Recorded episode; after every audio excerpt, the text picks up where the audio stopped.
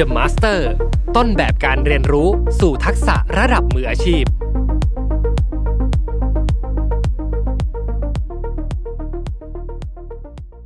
สวัสดีครับ พบกับรายการ Remaster วันนี้ซีรีส์พิเศษ The Master ครับสำหรับแขกรับเชิญของผมในวันนี้นะครับ คุณโจชวีวันคงโชคสมัยครับ Managing Director จากบริษัท RGB 72 ครับ เรามาดูกันว่าทักษะที่พี่โจได้เรียนรู้นะครับ จากการศึกษา The Master ของเขา Brené Brown นะครับนักเขียนหนังสือชื่อดัง Dare to Lead นะครับและเป็นผู้ที่เล่า TED Talk นะครับได้ติดอันดับ top five ของโลกเลยทีเดียว วันนี้เราจะไปดูกันครับว่า Brené Brown จะมีชุดความคิดแนวความคิดอะไรกันบ้างที่เราสามารถเรียนรู้ได้ผ่านเรื่องเล่าของพี่โจ้กันครับ สวัสดีครับพี่โจ้ สวัสดีค่ะครับพี่โจ้เป็น managing director นะครับค่ะหรือว่า MD อยู่ที่ Creative Talk ใช่ไหมครับใช่แล้วค่ะ วันนี้ขออนุญาตครับพี่โจ ขออนุญาตถอด ตำแหน่ง MD ครับออกไปอืมก่อนนะครับ วางไว้ก่อนได้เลยวางนะครับตรงไหนดีตรงนี้นะ และขอให้พี่โจเป็น The Learner ไปพร้อมกันครับได้เลยกับผมกับคุณผู้ฟังทุกท่านนะครับอืมอืมซึ่งวันนี้เนี่ยพี่โจครับได้เลือกนะครับ The Master ของพี่โจมานั่นก็คือ b r e n e b a u อืมนะครับตอนที่ผมได้ชื่อของ b r e n e b a u มาเนี่ยต้องบอกตามตรงว่าแบงค์เลยครับพี่โจเพราะว่าผมไม่ได้รู้จักหรือว่าอาจจะไม่ได้อยู่ในสายของเอ่อนัก ผู้เชี่ยวชาญนะครับค่ะอะไรขนาดนั้นมากนะครับค่ะแต่ก็ลองไปศึกษาดูตามที่เราได้รับโจทย์กันมาได้พูดคุยกันมานะครับอืมพบว่าชีวิตเธอน่าสนใจมาก วันนี้ก็เลยอยากจะมาอืมขอมุมมองจากพี่โจนะครับ เกี่ยวกับค่ะเรื่องของเบเน่บาวค่ะเริ่มอย่างนี้ครับเบรเน่บาวเป็นใครทำอะไรนะครับ และทำไมพี่โจถึงเลือกมาเป็นThe Master ในวันนี้ครับ อืมได้เลยค่ะ Brené Brown เนี่ยจริงๆพี่โจ้ก็เพิ่งจะรู้จักเหมือนกัน รู้จักอาอาจารย์ Brené Brown เรียกอาจารย์แล้วกันเนาะอา จารย์ Brené Brown เนี่ยจากช่วงที่พี่โจ้เนี่ยรู้จัก Clubhouse ต้องบอกอย่างนี้ Clubhouse ก็เป็นโปรแกรมที่มีอยู่ช่วงหนึ่งบูมเนาะโดยเฉพาะช่วงโควิดเนี่ยก็จะมีคนกระโดดเข้าไปอยู่ในแพลตฟอร์มเนี่ยเยอะเหมือนกัน ก็จะมีรายการที่พี่โจ้สนใจ ก็คือเป็นรายการที่เกี่ยวกับพวกจิตวิทยา จิตวิทยาองค์กรแบบเนี้ยค่ะพี่โจอืมก็ไปนั่งฟังอยู่รายการหนึ่งรายการเนี้ยเขาก็พูดเกี่ยวกับเรื่องของอาแนวคิดเกี่ยวกับจิตวิทยาหลาย ๆ เรื่อง positive psychology อย่างเงี้ยค่ะ ปรากฏพอฟังไปปุ๊บพี่โจก็มีอินบ็อกซ์ไปถามเขาว่าเอ้ยพี่โจก็สนใจเรื่องจิตวิทยานะ เพราะว่าการบริหารงานเนี่ยบริหารองค์กรบริหารลูกค้าเนี่ยมันก็ต้องใช้จิตวิทยาเขาแนะนำเอ่อ นักจิตวิทยาคนไหนให้พี่โจบ้างไหมอะไรอย่างครัเงี้บยเขาก็ให้ชื่อมาเยอะแยะเลยมีหลายคนเลยมีคุณแองเจล่าดักวอนมีอะไรเยอะแยะเลย แต่ว่าก็มีชื่อเนี้ยติดเข้ามาด้วยอืมพี่โจก็ไปไล่ดูทีละคนว่าเอ้ยเขาพูดถึงเรื่องอะไร ปรากฏว่าคุณเบรเน่บาวเนี่ยเขาก็พูดเรื่องหนึ่งก็คือเรื่องของ vulnerability ก็คือเรื่องของความเปราะบางครับพี่โจก็สนใจว่าเอ๊ะไอ้เจ้าความเปราะบางเนี่ยมันคืออะไร แล้วทำไมมันถึงแบบเป็นเรื่องที่เราควรจะเรียนรู้ ก็เลยเป็นที่มาพี่โจ้ก็ลองไป research ไป search ชื่อเขาเนี่ยจะขึ้นอยู่ใน TED Talk แล้วเป็น TED Talk ที่เป็น top 5 all time ด้วยนะ ใช่ใช่ใช่อ่าเป็น top 5ที่ติดอันดับอยู่อย่างนั้นอะอยู่มานานมากแล้วด้วย แล้วก็มีเขียนหนังสือนะคะ Dare to Lead แล้วก็มีเอ่อหลาย ๆ เล่มเลยนะคะ แล้วก็พอ search ไปก็เลยลองไปฟังว่าเขาเกี่ยวกับอะไร ก็ปรากฏว่าคุณ Brené Brown เนี่ย เขาเป็นนักจิตวิทยานะแล้วนักจิตวิทยาแต่ละคนเนี่ยเขาก็จะศึกษาในเรื่องที่เขาสนใจ อย่างเช่นบางคนศึกษาเรื่อง grit perseverance ใช่ไหมคะแต่คนเนี้ยศึกษาเรื่องของ shame และ fear อืมน่าสนใจไหมโอเคน่าสนใจน่าสนใจคือพี่รู้สึกว่าคนอื่นน่ะเขาจะศึกษาเกี่ยวกับอารมณ์หรือว่าพฤติกรรมในเชิงบวก แต่คนเนี้ยสนใจในเรื่องของความกลัวแล้วก็ความอายทำไมคนเราถึงต้องควรรู้เกี่ยวกับอารมณ์เชิงลบใช่ไหมพี่ก็ครับสนใจอะไรเงี้ย ปรากฏว่าเขาก็บอกว่าจริง ๆ แล้วเนี่ยมันน่าสนใจนะไม่ว่าจะเป็นอ้ำหรือว่าจะเป็นอ่าผู้ชมอยู่หรือว่าพี่โจเองเนี่ยครับเวลาเราทุกคนเนี่ยจะมีอารมณ์ที่เป็นความกลัวแล้วก็ความรู้สึกอายใช่แต่เราจะใช่มีวิธีการแล้วก็ระยะเวลาในการที่จะก้าวข้ามสองอารมณ์เนี้ยได้แตกต่างกันอืมถ้าใครที่จัดการกับอารมณ์เนี้ยได้เร็ว เขาก็จะดูมีแนวโน้มที่จะเป็นคนจัดการตัวเองได้ แล้วก็มองโลกในเชิงโพสิทีฟมองไปข้างหน้าได้ไวใช่ไหมคะอืมแต่คนที่จัดการได้ไม่ดีเนี่ยเขาก็จะเป็นอีกแบบ มันก็เลยเป็นที่มาว่าเขาก็ศึกษาเฉพาะแค่สองเรื่องเนี้ยอยู่อย่างนั้น จนเขาค้นพบว่าถึงจุดหนึ่งอะเขาเรียกว่าเป็นจุด equilibrium ก็คือจุดที่มันตัดกันพอดีเนี่ยอืมจุดที่ความอายความกลัวเนี่ยมันไปถึงจุดหนึ่งเนี่ยจุดตรงนั้นน่ะเราจะเรียกว่าเป็น vulnerability ก็คือจุดเปราะบางเนี่ย ถ้าเราสามารถผ่านจุดตรงเนี้ยไปได้ จุดที่เป็นสูงสุดของความกลัวและความอายนั้นน่ะเป็นจุดเริ่มต้นของความกล้านั่นเอง ก็เลยเป็นที่มาว่าพี่โจ้สนใจ เพราะว่าตัวพี่โจ้เองก็คนหนึ่งนะที่เป็น leader ที่ค่อยๆ develop มาจากการเป็นพนักงาน เราก็จะคุ้นชินกับการที่จะต้องมีโจทย์ มี challenge ต่างๆ ที่เราจะต้องไปจัดการ เรามีหมดเลยทั้งความกลัว แล้วก็ความอายเวลาเราทำอะไรผิด เราทำอะไรพลาดอะอะไรอย่างเงี้ยใช่ไหมเสร็จแล้วเฮ้ยเออ มันก็เป็นอย่างนั้นนะ คือเราก็ lead แล้วเราก็ทำอะไรทุกอย่างโดยที่เราก็กล้าที่จะแชร์กับทีมว่าตอนนี้เรามีความกังวลเรื่องอะไร แล้วพอเวลาเราทำอะไรพลาดเราเฮ้ยแย่จังตรงนี้มันไม่ดีหรืออะไรอย่างเงี้ยเออเราก็จัดการตรงนั้นแล้วเราก็สามารถที่จะแชร์ไปจริงๆ แล้วมันจะมี framework นะที่จะทำให้เราเนี่ยสามารถจะ balance ความกลัว ความกล้าของเราและคนที่เราสื่อสารด้วยอะอยู่ได้มันจะมี 4 ตัวนะคะ ตัวแรกเลยอะก็คือ courage courage ก็คือการสร้างกำลังใจการรู้พลังการรู้กำลังของตัวเอง อันนี้ courage เราทุกคนจะต้องมี ตัวที่ 2 ก็คือ compassion compassion ก็คือเราเมตตาเรารักในคนรอบข้างของเรา เรารู้ว่าเขามีคุณสมบัติยังไง อย่างที่ 3 ก็คือเรื่องของ connection เป็นสิ่งที่อยู่ตรงกลางที่จะเชื่อมตรงกลางได้นะแล้วอย่างสุดท้ายเนี่ยก็คือเรื่องของ vulnerability คือเรารู้เราเรารู้เขาสิ่งที่บวกกันแล้วได้ดีอะคืออะไร สิ่งที่บวกกันแล้วมันจะไม่ดีอะคืออะไรก็ต้องรู้ด้วย เพราะฉะนั้นเนี่ยมันคือการ balance การ balance ว่าเอ้ยจะทำไงอะให้เราอยู่กับคนคนหนึ่งได้ โดยที่เขาก็เป็นธรรมชาติของเขา มีทั้งจุดที่เขากลัว จุดที่เฮ้ยมาลองกล้าด้วยกันไหม แล้วสุดท้ายมันจะสร้างไอ้ตรงที่เป็นอนาคตได้ไอ้ตรงอนาคตตรงเนี้ยมันเกิดจากการที่เรายอมรับทั้ง จุดแข็งเรายอมรับทั้งความเสี่ยงที่อาจจะมีร่วมกันเพราะต่างคนต่างมีข้อเสีย แล้วมันจะไปต่อข้างหน้าได้ยังไง อันนี้คือการบริหารอีกรูปแบบหนึ่งที่ผู้นำอาจจะไม่ได้เป็นคนที่ออเดอร์ตลอด แต่จะเป็นผู้นำที่กล้าที่จะคุยด้วยบอกว่าเฮ้ยข้างหน้ามันมีเรื่องอะไรที่จะต้องเสี่ยงไปด้วยกันนะ ตอนนี้เรามีกำลังอะไรอยู่บ้าง ทั้งเรื่องของ tools เรื่องของ process เรื่องของ people อย่างเงี้ยเอ้ยตอนนี้เราสถานการณ์ตอนนี้เรามีอะไร แล้วเรากำลังจะ transform ไปอีกรูปแบบหนึ่งอะเฮ้ยเราจะกลิ้งไปด้วยกันยังไงพี่ชอบใช้คำนี้กลิ้งไปด้วยกันยังไงได้ยินบ่อยจากพี่โจ้ใช่ใช่ใช่ก็จะเป็นแบบนี้อันนี้จะเป็นแนวคิดของเขาว่าทำไมเขาต้องศึกษาเรื่องนี้ และเอาเรื่องนี้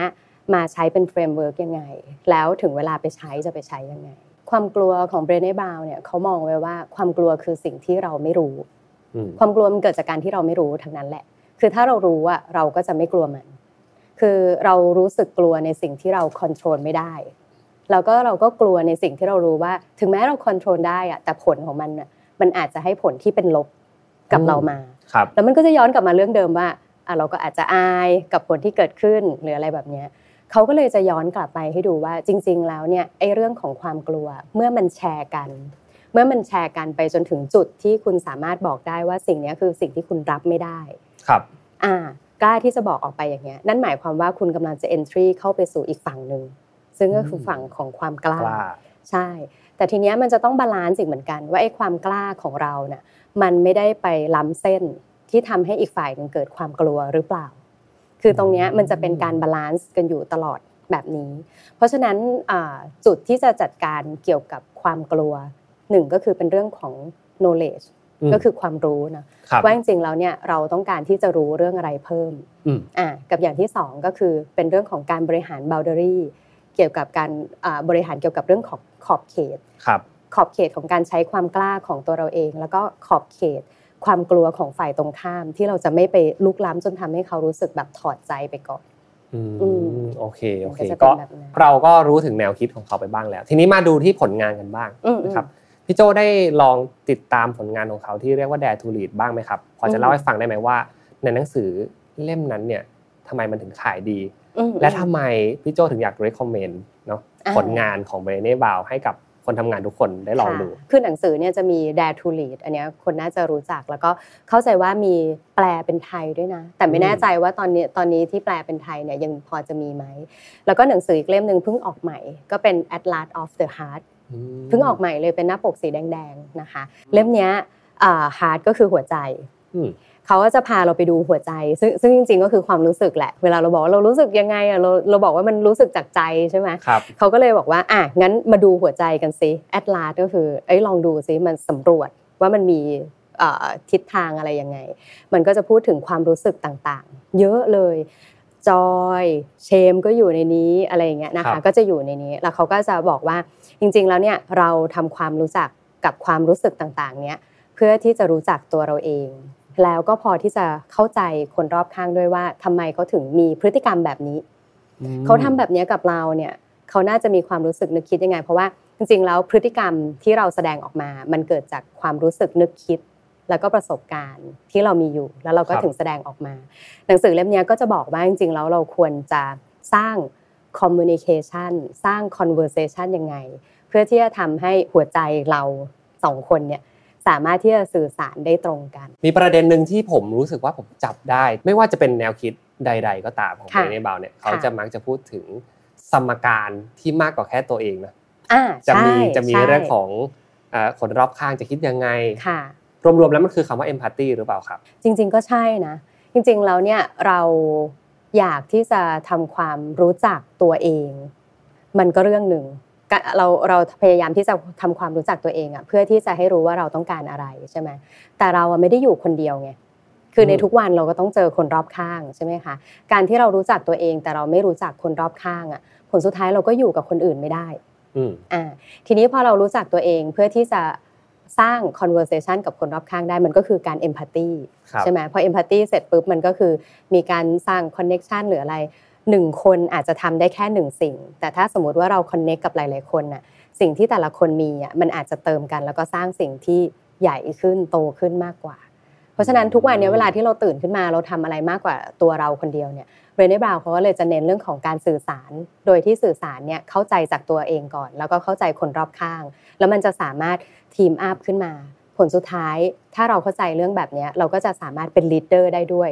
leader ที่ทั้งเข้าใจตัวเอง แล้วก็ leader ที่เข้าใจคนที่เขาต้องบริหารแล้วก็ต้องติดตามเขาอยู่พี่ค้นพบว่าการเป็น director นะหรือว่าเป็นmanagement เนี่ยที่ต้องมีทั้ง leader อยู่ข้างบนเราเนี่ยแล้วก็มีทั้ง follower ที่อยู่ด้านล่างเนี่ย มันจะเป็นเรื่องของการบริหาร expectation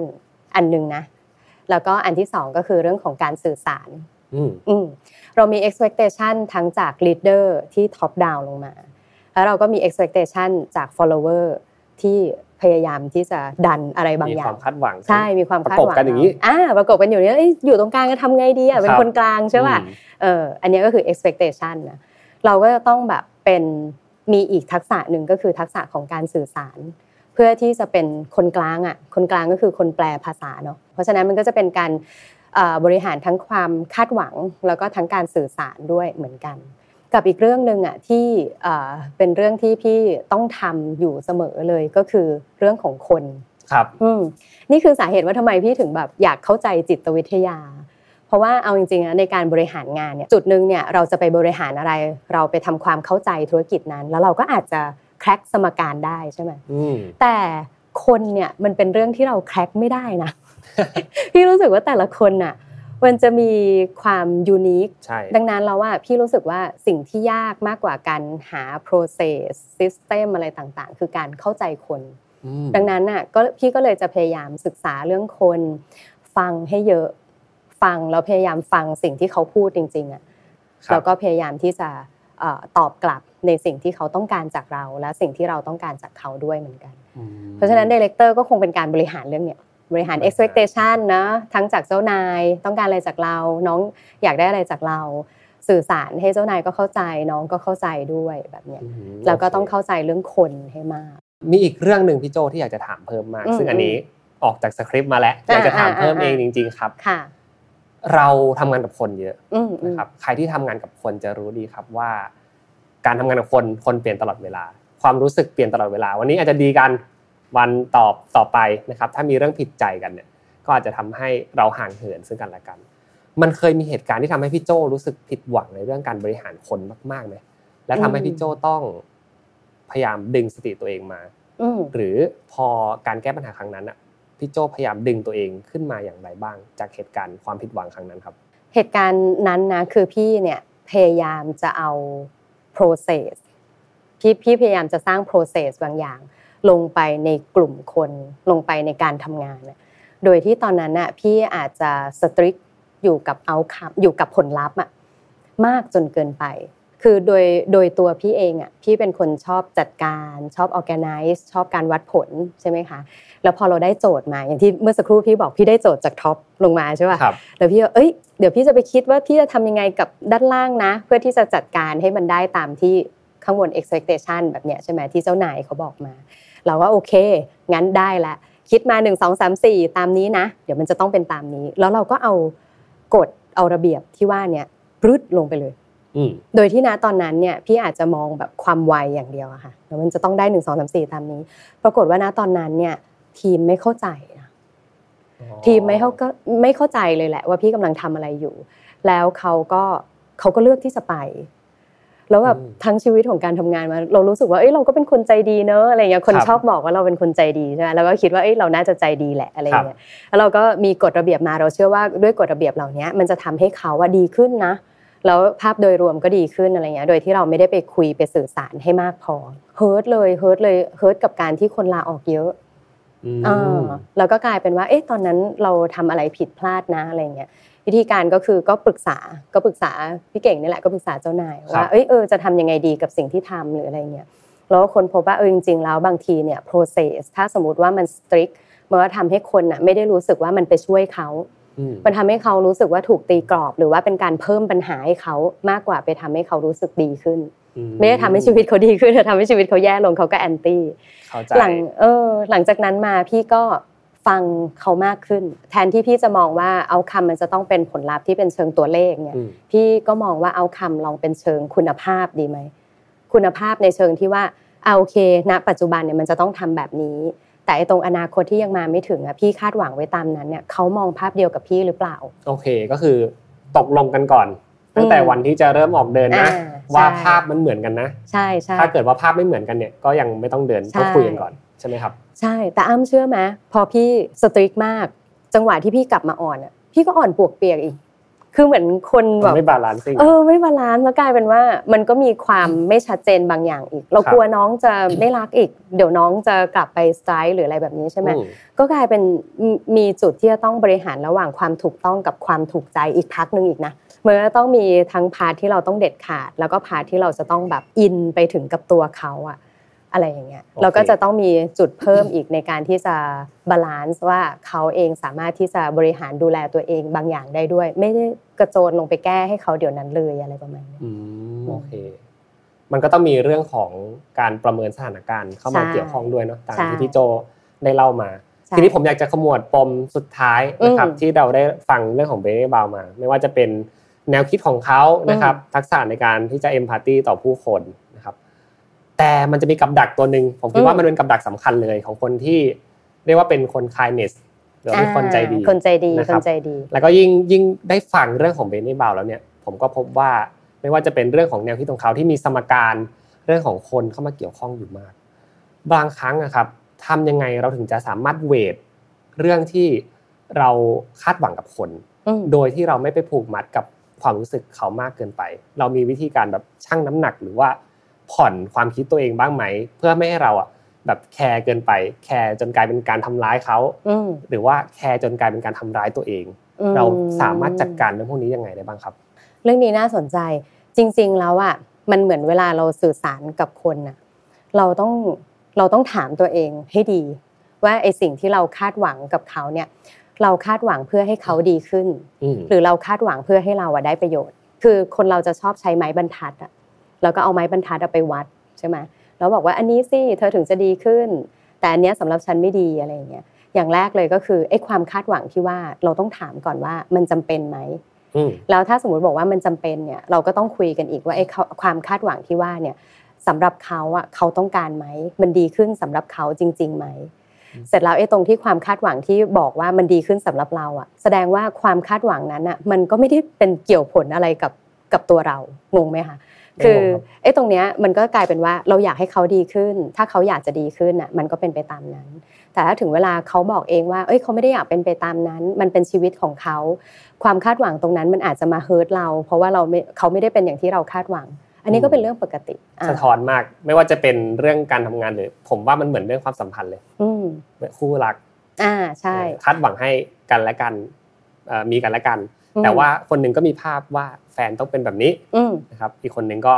คิดว่าการคัดค้านครั้งเนี้ยไม่ได้เป็นความหวังดีอืมนะแต่เป็นการเปลี่ยนเขาใช่สุดท้ายก็จะแยกออกจากกันใช่ อันเนี้ยได้ทั้งเรื่องแฟนแล้วก็ทั้งเรื่องในที่ทำงานเลยนะครับ ตอนเรารักเขาอะตอนเราเป็นแฟนกับเขาอะเรารักเพราะว่าเขาเป็นตัวเขาอย่างเงี้ยอืมแต่พอมาคบกันปุ๊บอะเธอไม่เป็นอย่างที่ฉันอยากให้เป็นเลย ใช่ปะใช่แต่ตใช่อนใช่คบครับกันอะเรารักที่เขาเป็นอย่างนี้นะครับตอนรับพนักงานมาเหมือนกัน เราก็ดูเรซูเม่เขาเฮ้ยพี่ชอบจังเลยที่เรามีประสบการณ์นี้มา เราชอบมากเลยที่เขาเป็นแบบเนี้ยอืมแต่ว่าตอนมาทำงานเนี่ยเขาเราอะอยากให้เขาทำหน้าที่นี้ในบริษัทเรา เขาอาจจะเคยเป็นเสือในสนามเก่า เป็นพระเอกในสนามเก่า แต่สำหรับสนามเนี้ยเขายังต้องการเวลาในการที่จะพิสูจน์ตัวเขาอะอืมเออ ก็ต้องมาดูตรงนี้อีกทีหนึ่ง ความคาดหวังที่เราอยากให้เขาเป็นกับความคาดหวังที่เรามีอะพอถึงเวลาถ้าสมมติว่ามันเป็นประโยชน์สำหรับเขาเขาทำไม่ได้ มันก็ต้องแยกกันนะอะถ้าเขาทำไม่ได้ไอ้ความคาดหวังตัวเรามัน hurt ไหมมัน hurt แต่มันก็ต้องมา balance ตรงนั้นอีกทีเหมือนกันอืมอืมโอเค ก็คิดว่าน่าจะครบถ้วนนะครับสำหรับ Brené Brown วันนี้ผมได้รู้จัก The Master อีกท่านหนึ่งที่อืมเรียกได้ว่ามีแนวคิดที่ผมชอบมากนะค่ะผมรู้สึกว่าสุดท้ายผมสรุปรวมๆเลยละกันสำหรับเรื่องเนี้ยคือสรุปง่ายๆเลยครับ คุณผู้ฟัง ผมคิดว่าการทำงานน่ะในในโลกของการทำงานเนาะอืมอืมการที่เราเป็นคนทำงานที่มืออาชีพแน่นอนต้องเป็นนะครับทำงานแบบรู้หน้าที่แน่นอนก็ต้องเป็น แต่การทำงานที่ไม่มีความ supportiveนะครับไม่มีน้ำใจไมตรีละกันอืมบางครั้งเนี่ยก็ไม่ได้เป็นข้อเป็นสิ่งที่อาจจะไม่ได้ถูกต้องนะครับ เพราะว่าการทำงานแบบที่เราเอาแต่ตัวเองจะรอดอืมอืม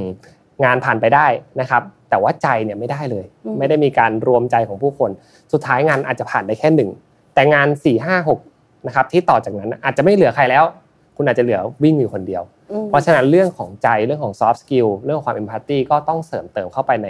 เรื่องราวเหล่านี้ด้วยนะครับวันนี้ได้ความรู้ที่เป็นประโยชน์มาก ๆ จากได้เลยพี่โจนะครับค่ะก็ยังไง เดี๋ยวเรียนเชิญมาอีกนะครับถ้าหากได้ว่ามีเลยหมวกใบอื่นอืมที่อยากจะมาพูดคุยกันมี The Master ในมุมอื่นๆอีกค่ะผมขอเรียนเชิญพี่โจอีกครั้งหได้นึ่งเลนะครับยค่ะได้เลยค่ะสำหรับวันนี้นะครับก็รายการ Remaster ก็ขอลาทุกท่านไปก่อนนะครับพบกันใหม่ทุกวันอังคาร2ทุ่มอย่าลืมคอมเมนต์กันเข้ามานะครับถ้าเกิดว่าใครอยากให้ผมเนี่ยไปพูดกับเอ่อแขกรับเชิญคนไหนนะครับอยากจะรู้ว่า The Master ของแต่ละคนเนี่ยเป็นใครกันบ้างก็ลองคอมเมนต์กันเข้ามาดูนะครับไงวันนี้ขอลาทุกท่านไปก่อนครับ สวัสดีครับ สวัสดีค่ะ